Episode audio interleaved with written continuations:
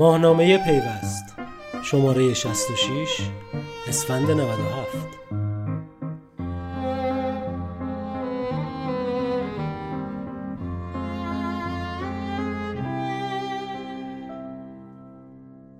آیا صدا و سیما می تواند مرزهای انحصار خود را به سرزمین دیجیتالی بکشاند؟ بازگشت تک صدایی. وقتی جف بزوس مدیرعامل آمازون و ثروتمندترین مرد دنیا تصمیم گرفت درباره اختلافاتش با شرکت نشنال اینکوایرر اظهار نظر کند راه متفاوتی را انتخاب کرد. او که بزرگترین سرمایه گذار واشنگتن پست نیز هست صدای شخصی خود را به هر رسانی از جمله واشنگتن پست ترجیح داد و از یک بستر وبلاگ برای شنیده شدن این صدا استفاده کرد. این انتخاب بزوس تنها نمونه ای از روند تبدیل شدن افراد به رسانه های شخصی و فاصله گرفتن از دنیایی است که در آن ابزارهای برقراری ارتباط جمعی محدود به رادیو تلویزیون دولتی یا نشریات وابسته به جناح و تفکری خاص بودند و با دستچین کردن اخبار اطلاعات و برنامه ها سعی در نمایش گوشه از واقعیت خودساخته و یکسانسازی افکار عمومی داشتند. اما حالا شبکه های اجتماعی و بسترهای مختلف در فضای دیجیتالی این امکان را به وجود آوردند تا فارغ از خط و مرزهای فکری رسانه های رسمی هر کس صدای خود را به مخاطبانی از سراسر دنیا برساند. همین گستره وسیع مخاطبان است که هنوز به مزاق بسیاری از سیاستگزاران خوش نیامده و باعث شده این به تعبیر خودشان فضای افسار گسیخته را رقیب یا حتی دشمن خود تلقی کنند و دست به هایی برای آن بزنند که با ذات فضای دیجیتالی و ابزارهای جدید ارتباطی در این بستر سازگاری ندارند. اما چقدر این خطکشی ها موفق عمل کردند؟ آقای پرسر و صدا. آنچه در سالیان گذشته منجر به مناقشه صدا و سیما با وزارت ارتباطات و حتی وزارت ارشاد شده است را نیز شاید بتوان در چارچوب همین نظام فکری بررسی کرد. رسانه حاکمیتی که از ابتدای راه اندازی آن انحصار تولید و انتشار صوت و تصویر را در اختیار داشته با فراگیر شدن اینترنت و گسترش سرویس های مبتنی بر صوت و تصویر نسبت به تولد رقبای احتمالی احساس خطر کرد و خود را مدعی حوزه اینترنت نیز دانست. مناقشه که سالیان طولانی بین صدا و سیما و وزارت ارتباطات برقرار بود با پیدایش تلویزیون های تعاملی تند و تیزتر و وارد فاز تازه‌ای شد. بعدها در موضوع ویدئوی درخواستی یا VOD نیز چندین بار تکرار شد. صدا سیما حتی پلتفرم های فعال در حوزه صوت و تصویر را تهدید به برخورد کرد و به آنها اجازه انتشار محتوای تولید و پخش شده در رسانه ملی را نداد اولین هدف حمله صدا سیما به سرویس های ویدیویی آنلاین نیز سایت آپارات بود سایتی که بعد از گوگل طبق آمار الکسا دومین سایت پربازدید در ایران است و به همین دلیل از نظر صدا سیما یکی از رقبای اصلی آن به نظر می رسید. دامنه این شکایت به تازگی به سایت ورزش سه هم کشیده شده است. اما این تمام ماجرا نبود. چرا که اردیبهشت ماه امسال صدا و سیما از طریق کمیسیون فرهنگی مجلس در صدد قانونی کردن ادعاهای خود برای انحصار صوت و تصویر در فضای مجازی برآمد. کمیسیون فرهنگی مجلس ماده سه طرح ختمش اداره و نظارت بر صدا و سیما را تصویب کرد که بر اساس آن مسئولیت صدور مجوز و تنظیم مقررات صوت و تصویر فراگیر در فضای مجازی و نظارت بر آن منحصرا بر عهده صدا و سیماست. در صورت تصویب در جلسه علنی مجلس این طرح اجرایی می شود همین ماده بود که واکنش وزیر ارتباطات را نیز در پی داشت و حتی منجر به ممنوع تصویری این وزیر جوان هم شد. او با اعتراض به موضوع صوت و تصویر فراگیر و افشای جزئیاتی از قراردادهای صدا و سیما با پیمانکاران گفته بود صدا و سیما می‌خواهد تنظیم مقررات تصدیگری و مالکیت در حوزه صوت و تصویر را یکجا در دست بگیرد. این سازمان فعالان عرصه صوت و تصویر اعلام کرده که باید جدا از ضمانتنامه‌ها و تعهداتی به سازمان 50 درصد کل درآمدهای خود را نیز به این سازمان بدهند. این کار سبب افزایش قیمت تمام شده خدمات صوت و تصویر برای کاربران شبکه ملی اطلاعات می شود.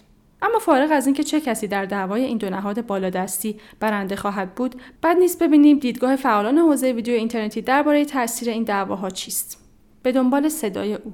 هرچند طرح مصوب کمیسیون فرهنگی در صف بررسی در صحن علنی مجلس مانده و هنوز تبدیل به قانون نشده است اما در صورت تصویب بدون شک انحصار صدا و سیما را بلا منازع خواهد کرد. طبق قانون اساسی نظارت در حوزه صوت و تصویر فراگیر باید بر عهده صدا و سیما باشد. این سازمان هم در یک سال گذشته سازمان تنظیم مقررات صوت و تصویر فراگیر در فضای مجازی را تشکیل داده تا متولی اصلی نظارت بر این حوزه شود. موضوعی که هرچند به مزاق سرویس های فعال در حوزه ویدیو نیز خوش نیامده اما حتی احتمال تصویب این طرح نیز برخی از آنها را به واهمه کشانده است. تا جایی که علاوه بر دریافت مجوز از مؤسسه رسانه های تصویری زیر نظر وزارت ارشاد مجوز فعالیت از سازمان تنظیم مقررات صوت تصویر فراگیر در فضای مجازی را نیز گرفتند.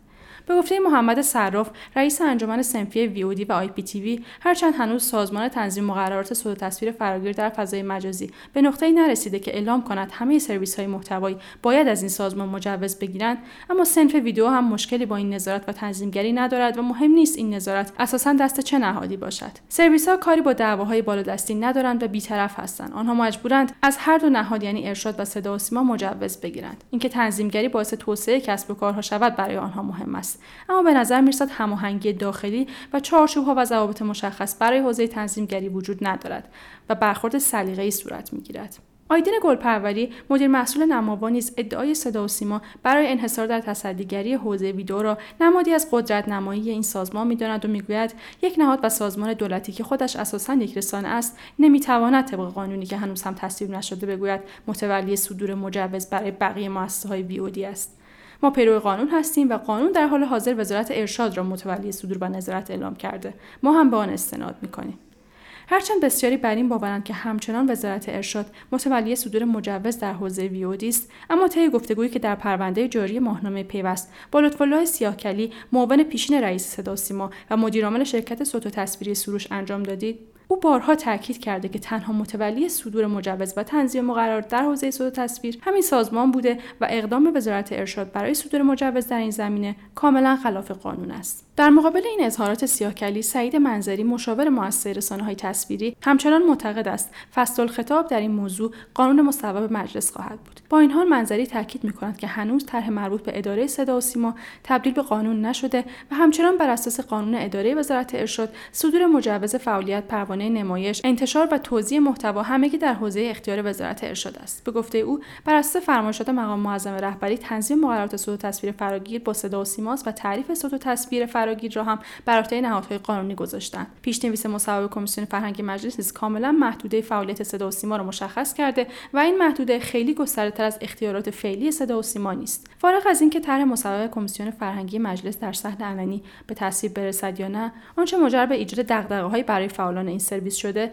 این است که صدا و سیما سرویس های جدید را رقیب خود می‌داند در حالی که می‌تواند از فرصت پیش آمده نه با هدف تداوم انحصار بلکه برای توسعه این بازار استفاده کند. در حقیقت صدا و سیما به عنوان متولی تنظیمگری این حوزه علاوه بر اعطای مجوز به تمامی سرویس ها می‌تواند محتوای خود را در اختیار آنها قرار دهد و با گسترش حوزه فعالیت بخش قایب مخاطبان خود را نیز جذب کند دویتی برای یک صدا سرویس های ویدیویی تنها محل قدرت نمایی صدا و سیما در فضای دیجیتالی نبودند. به باور بسیاری صدا و سیما مهمترین حمله خود به سرویس های آیتی را در موضوع پیامرسان سروش اجرا کرد. هرچند این حمله چندان هم موفقیت آمیز نبوده و حتی به تعبیری بزرگترین شکست او نیز محسوب می شود چرا که به دنبال رونمایی از این سرویس اشکالات فنی آن تا حد زیادی خبرساز و حتی دستمایه تنز در شبکه های اجتماعی شد سروش با وجود در اختیار داشتن امکان تبلیغات رسانه گسترده در شبکه های صدا و سیما در جذب و حفظ کاربران موفقیت چندانی نیافت و هنوز بسیاری از مردم نسخه فارسی تلگرام را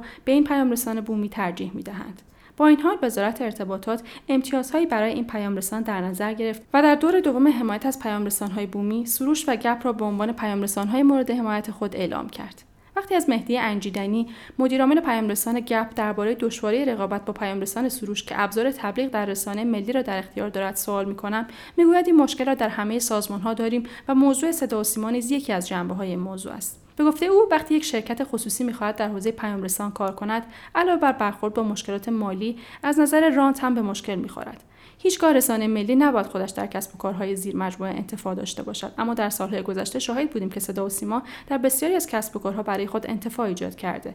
این سبب ایجاد رانت و بسته شدن راه ورود سایرین یا اعمال محدودیت هایی می شود بغیر از موضوع بالا بودن هزینه تبلیغات ما به راحتی نمی‌توانیم همکاری و تعاملی با برنامه های صدا و سیما داشته باشیم. مدیر عامل پیامرسان گپ تاکید می کند اگر فضای رسانه ملی به جای اختصاص یافتن به پیامرسان سروش به صورت عادلانه بین هفت پیامرسان بومی تقسیم می‌شد آنها می توانستند نتیجه بهتری بگیرند. اظهارات انجیدنی بر این اساس مطرح می شود که طبق مصوبه شورای فضای مجازی مقرر شده بود های بومی بتوانند از های بسیاری برای تبلیغات در صدا و سیما استفاده کنند. مدیرعامل پیامرسان گپ در این زمینه اعلام می کند برای موضوع تبلیغات به ما گفتند با شرکت توسکا هماهنگ شویم. اما آنجا هم اتفاق خاصی نیفتاد چون شرکت توسکا سرویس روبیکا را دارد و رقیب ماست. او به وضعیت مشابهی در مورد لایحه ساماندهی پیامرسانها اشاره می کند و می‌گوید چند نفر از اعضای هیئت نظارت خودشان پیامرسان دارند. تا وقتی که نگاه ما به نهادی همچون صدا و سیما در قالب یک شرکت خصوصی است یا باید آن اختیارات حاکمیتی از آن گرفته شود یا اگر در هیئت نظارت مستقر شده دیگر بخش خصوصی تلقی نشود و نتواند پیامرسان راه اندازی کند.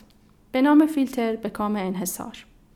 بسیاری معتقدند اگر بخواهیم ببینیم در نبرد میان صدا و سیما و نهادهای دولتی همچون وزارت ارتباطات چه کسی برنده می شود باید زمین این نبرد را نه پلتفرم های ویدیویی یا پیام ها بلکه سرنوشت شبکه اجتماعی اینستاگرام در ایران بدانیم. هرچند کسب و کار اینستاگرام در داخل ایران نیست اما با اضافه شدن بخش آی جی تی در این شبکه اجتماعی اینستاگرام تبدیل به مهمترین رقیب صدا و سیما و نقطه تقابل جدیدی بین وزارت ارتباطات و صدا و سیما شده است. عبدالصمد خرم آبادی معاون پیشین دادستان کل کشور در همین زمینه صراحتا گفته بود شبکه اجتماعی اینستاگرام برخلاف قانون اساسی صوت و تصویر فراگیر را از انحصار سازمان صدا و سیما خارج کرده و بدون هر گونه محدودیت قانونی سالهاست که مشغول تهاجم فرهنگی اجتماعی اقتصادی و امنیتی علیه مردم و نظام جمهوری اسلامی است. بازتاب چنین دغدغه‌هایی را به وضوح می‌توان در برنامه‌های مختلف صدا و سیما هم دید در حالی که رئیس جمهوری به عنوان رئیس شورای فضای مجازی و وزیر ارتباطات به صراحت با فیلترینگ مخالفت کردند صدا و سیما تولید و پخش برنامه های فیلترینگ را تبلیغ می کند تا به حیات رقبای خود در فضای مجازی پایان دهد و انحصار خود را حفظ کند. رقبایی که برخلاف صدا و سیما ذائقه مخاطبان خود را به خوبی می‌شناسند و به جای ترویج تک صدایی متناسب با ذائقه مخاطبان برای آنها محتوا ارائه می کنند. بنابراین به نظر می رسد نتیجه این مناقشه با مشخص شدن سرنوشت اینستاگرام در ایران روشن خواهد شد. اگر این شبکه اجتماعی فیلتر شود به معنی برنده شدن صدا و سیما در این نبرد و گسترش مرزهای انحصار طلبی او خواهد بود